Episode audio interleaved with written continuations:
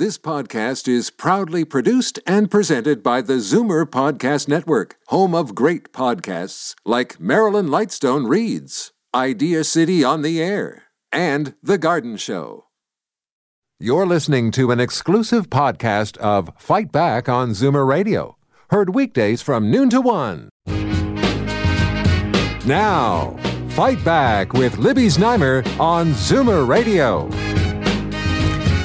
Good afternoon and welcome. Well, lots of developments around the world related to the novel coronavirus. As you heard in Bob's news, there are three confirmed cases here in Ontario and 62 under investigation. Two of the Canadians aboard the cruise ship quarantined off Yokohama, Japan have tested positive and were taken off the ship to be treated in hospital. Uh, the rest are confined to their cabins. Passenger Paul Mirko, who is diabetic, talked to the CBC. I'm calling it cabin arrest. It's a three meter by five meter room, and uh, we can't leave. We got a form left at our door, and we're supposed to fill that out. And um, hopefully, Ministry of Health will provide medications before everything runs out. I brought extra with me, so I'm I'm good for four or five days, but that is a concern. Meanwhile, Canada's chartered plane has landed in the virus stricken city of Wuhan and the evacuation is underway. They haven't left yet and they will be quarantined for two weeks at CFB Trenton when they arrive.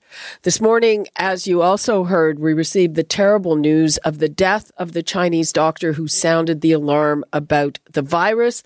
Globally, there are more and more restrictions on people traveling from China. Hong Kong will soon quarantine everyone who arrives from the mainland. For all the bad news, there may also be a silver lining. In the past week or so, there's been a drop in the number of regular flu cases as people take more precautions. According to the Angus Reid Institute, half of Canadians are taking some form of extra care, whether that's washing their hands more often or avoiding public places. I want to hear from you. Have you changed the way you do things? because of this. 416 360 0740, toll free 1 866 740 4740. Right now, let's go to Dr. Lorne Babiuk, who is an expert in infectious diseases, and Dr. Sohail Gandhi, the president of the Ontario Medical Association. Welcome and thanks so much for joining us. Oh, thank Our you for having us. Okay, so first, according to the latest figures from early today, the number of confirmed cases around the world jumped by more than 3,500 to 28,018, and the death toll rose to 563. Dr. Babiuk, do you think that this is the peak of it, or are could we expect to see more and more big jumps in the numbers like this? Well, it's hard to say, but it, it probably will peak in about another. Uh, it's, it's not peaking yet. Uh, it probably might peak in about five or seven days because uh, what happens is they have uh, started to take very strict precautions to restrict the movement of people and the contacts. Uh, and so I anticipate that this should start leveling off within the week. Mm-hmm. Uh, and uh, do you think we we've seen very few cases here in Canada, Dr. Babiuk? Do you expect to see a spike here as well? No, I don't uh, see that again because uh, we're uh, monitoring people that uh, are coming in from China. I think a lot of people are very aware of what the symptoms are and what the issues are. So I think that uh, we may get uh, a couple more cases in Canada, but I don't. I do not anticipate a uh, large spike in uh, Canadian cases. Dr. Gandhi, have your patients shown to be very concerned about this, changing their habits, things like that? Yeah, so there's certainly a lot of uh, news media about this particular virus. Uh, and I think the the one good thing that comes out of it is something that you pointed out earlier, Libby. Uh, we should all, during flu season, because remember, we're kind of in the midst of flu season right now. Uh, according to the Health Canada website, there have been about 18,000 confirmed cases of the flu so far this flu season, and we have about four to six weeks left to go. Um, And to the extent that this might convince people to wash their hands before they eat, cover their mouths, before, you know, when they cough, uh, take extra precautions with disinfectants, do all the things basically that your grandmother told you to do, right, to protect you from getting sick. If that helps reduce the risk of flu, I think that's great um, because we, we certainly don't want that. And uh, again, the numbers for coronavirus in Canada are quite low, as Dr. Babiuk had pointed out. Uh, I just want to go over some of the other things that was found in this Angus Reid poll. And again, audience, I'd like to know what you think. And the numbers are 416-360-0740, toll free 1-866-740-4740. So half of the people they polled said they would cancel any plans to travel to areas in and around China that have been most affected and but only 1 in 12 said that it would not affect their travel decisions at all so uh, people are you thinking of restricting travel? Uh, you know one of the things that is becoming evident is that there's going to be a big economic impact from this. And there have also been some very unfortunate incidents of, of racism and chinese businesses here being boycotted. So i'd like to know what people think of that. And Dr. Babiuk, the quarantines that are happening, and they seem to be, uh, you know, uh, there, there, seem to be more of them. Hong Kong is about to quarantine everyone who comes from the mainland. Do you think that's an overreaction? Uh, it's hard to say if it's an overreaction. I think maybe we should put this into perspective. If you look at the uh, percentage of uh, deaths due to this novel coronavirus, it's actually significantly lower than it was for the H5N1 influenza. And influenza, people die, uh, so we don't overreact to that. This is novel, so it's it is a bit of an overreaction. But clearly, we don't know enough about this virus uh, yet. The transmission rates, the uh, there's what's uh, called a uh, transmission rate. If it's below one, it'll die out. If it's above one, then it'll continue to uh, to propagate. How, how so do you measure? we don't know all of this information yet. Uh, it's probably better to be cautious than uh, overly cavalier, but uh, uh, you know the jury's still out on whether we're overreacting or not. How do you quantify that transmission rate? Well, for every one person that's infected, you look at how many contacts they have and how many contacts get the disease uh, or get infected. And again, there's another issue. Uh, many people get exposed to infectious agents, but not everybody gets sick. Uh, I'll give you an example. If you happen to be in a room uh, with 20 people and one person is coughing and has an infectious respiratory disease, it, I would uh, say that all 20 people got exposed to it but only a small percentage will actually get infected and show disease. And the reason for that is, is we have a very uh, rapid, what we call innate immune response. It responds very quickly to invaders and kills them before they get uh, established. Uh, and so I think that's really the issue that we don't know how many people that actually get exposed to it will show symptoms yet. Uh, and I think there's there's also the issue, Dr. Gandhi, of how it's transmitted. Is it transmitted uh, from uh, person to person contact? I think they figured out that it is, but can someone who is not symptomatic inve- infect someone? I think the short answer to that is the information is still coming in on the asymptomatic part. That is to say, if someone has no symptoms, whether they can transmit it. I it, that information is evolving. Uh, my understanding is that this particular uh, disease is more easily transmitted through contact than through what's called respiratory droplets, so through by coughing.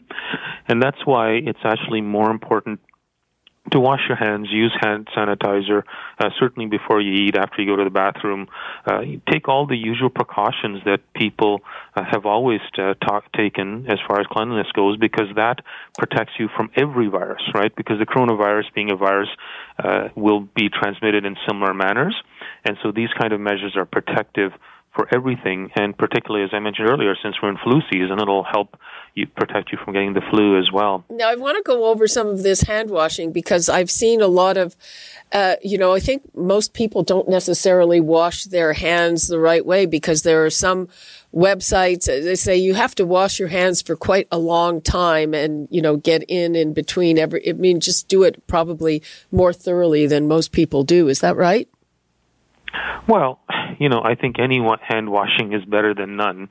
Uh, I think that certainly using just a, you know, even just using soap is better than just hand washing just with water, as some people do. So just use soap, wash wash your hands, and I think for most people that that should suffice. Mm-hmm. Uh, and um, do you think that it's a, probably a good idea for people to restrict their travel plans? So I would suggest it's probably an abundance of caution. Uh, I think, as Doctor, uh, as my colleague had said, we're being extra cautious because this is something new.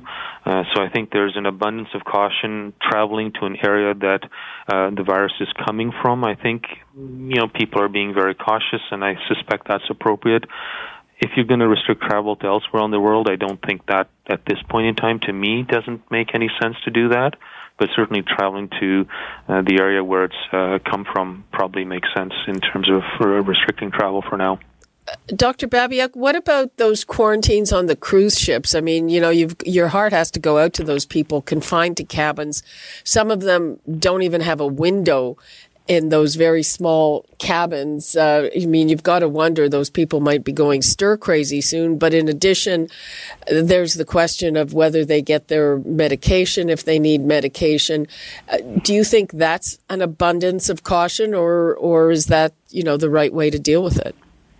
Well, the problem with cruise ships is you're really in a very confined space. So again, Dr. Gandhi said a lot of this uh, virus is spread by uh, uh, contact or transmission. So you, if you don't have contact with people that are asymptomatic or are symptomatic, then that's going to reduce, restrict the uh, the transmission. So yeah, it's not a very pleasant thing to be uh, locked up in a in a room, uh, but that's really the almost the only way to prevent transmission on such confined, uh, restricted areas.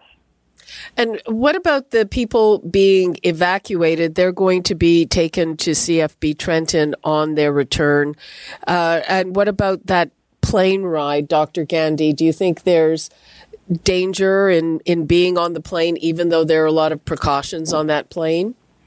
So, uh, you know, I would suggest the dan- the danger is extremely low. I'm not even sure I'd use the word danger, frankly. The the one case that came to the first case, I believe, that came to Sunnybrook was uh, a fellow who was on a plane, and I believe the second case was his his wife, if I remember correctly. And when you think about it, there's 300 people on a plane, closed, confined quarters, and if the virus could only get to someone and his wife and the other people were tracked down and checked, and they don't have it, from my understanding. Boy, I got to tell you, that's that doesn't really sound like a particularly uh, virulent uh, virus. Virulent is the most important term I would suggest. It refers to how deadly and how strong a virus is, and uh, it certainly doesn't seem that way from uh, from the reports that we're getting. Uh, that brings up the whole issue that we seem to be seeing mild cases of this and very virulent cases of this. And there's also talk that some of the people who unfortunately died are people who had pre existing health conditions. So, would you say that it, um, it depends on uh, the health of the person, or could there possibly be two different kinds of strains of this where one is really, really bad and one not so much?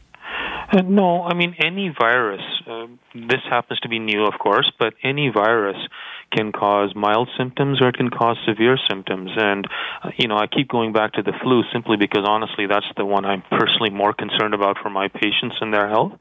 But we see people who get the flu and who have relatively mild cases, and we see people who have more severe cases.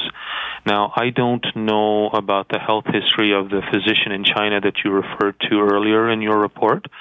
The information that I have is that people who uh, sadly have lost their lives associated with this virus have generally been people who've had uh, significant health issues or who have been uh, either very old or very young, people who are generally immune compromised. Yeah, he. I've seen a picture of him, and he seemed not to be very old. And uh, it yeah. was interesting because there was a story about him, and he found uh, he was onto this very early, and the authorities tried to shut him down. Hmm. Uh, before they decided to be a little more open about this. You know, you're talking about the regular flu. Uh, we've heard this anecdotally that people are taking more precautions. It seemed that before this happened, the flu was on a trajectory for, for, it to be a bad flu year with an increase in cases. Have you seen, in your experience, Dr. Gandhi, any drop in regular flu cases in the last very little while? Uh, no, it's been so far a fairly average flu season in my neck of the woods. But again, it's probably a little too early to tell whether this is going to be an expanded season. I think you're going to need a couple of more weeks of, of data. Um, and as I mentioned on the Health Canada website, it said it was about 18,000 confirmed cases this year, which to my mind is is a typical season so far. And Dr. Babiuk, what about you on that note? Are you expecting that there might be a drop in regular flu because of this? I'm not sure that I can comment. I think that what Dr. Gandhi said is people may be more uh, aware and cautious, and so now they're maybe doing uh, using more uh, appropriate hygiene, and so that might be a reason for the drop in, if there is one. But I'm not in a position to comment on whether that's going to change or not. But I'd like to add something to what Dr. Gandhi said. Uh, you, uh, I want to reinforce the fact that uh, there are many, many people who get infected, but a much smaller percentage actually get sick. And this is because there might be some underlying uh, immunological issues. As people get older, their immune system goes into senescence or slightly immunosuppressed. I don't want to call it immunosuppressed, but it's not as robust as it was when it's younger. So that's again where a lot of the older uh, people uh, that get influenza suffer the disease more than uh, than people with a robust immune system. Okay. Uh, and uh, what is your message to people about this? I mean, there's been, you know, we're having briefings by public health officials basically every day. It, is it, you know, do you think it's worrying people more than it ought to? Who wants to take that? Um, so I'm going to give the same message that I gave earlier and that I give to all my patients, and that that really is basically a version of listen to your grandmother, right? Like we should always be washing our hands before we eat. We should always be covering our mouths when we cough. We should always be, um, you know, staying home if we've got a little, uh, if we've got a fever or cold-like symptoms, because you don't want to transmit this and give uh, any virus, regardless of whether it's this novel coronavirus or something else. You just don't want to give it to anyone, right? You don't want to spread it. So all of those things. Uh, I think people should do if for whatever reason the news stories around this virus get people to follow those rules a little bit more strictly, I think that's generally a good thing, uh, simply because that's what we should be doing all the time. And Dr. Babiuk, what would you like to leave us with? Yeah, I would like to uh, fully endorse that. And I guess what I would like to leave you with is uh, I've been accused of being a missionary for vaccination. We have effective vaccines against influenza, yet we have a large percentage of our population does not get immunized. And I think that is again first step number one is get immunized and you're going to reduce your risk of having severe influenza. So that would be my closing message. Okay. Uh, and just uh, before we go, one one further question to that. Uh, a lot of people are asking, does the regular flu vaccine protect them against the coronavirus? No. No. But they are working on a vaccine. Correct. Okay. On that note, we will wrap things up. Thank you so much, Dr. Lorne Babiuk and Dr. Sohail Gandhi. Appreciate it very much. Thank Our you. pleasure. You're listening to an exclusive podcast of Fight Back on Zoomer Radio, heard weekdays from noon to one. You're listening to an exclusive podcast of Fight Back on Zoomer Radio, heard weekdays from noon to one. You're listening to an exclusive podcast of Fight Back on Zoomer Radio, heard weekdays from noon to one. This podcast is proudly produced and presented by the Zoomer Podcast Network, home of great podcasts like Marilyn Lightstone Reads, Idea City on the Air, and The Garden Show.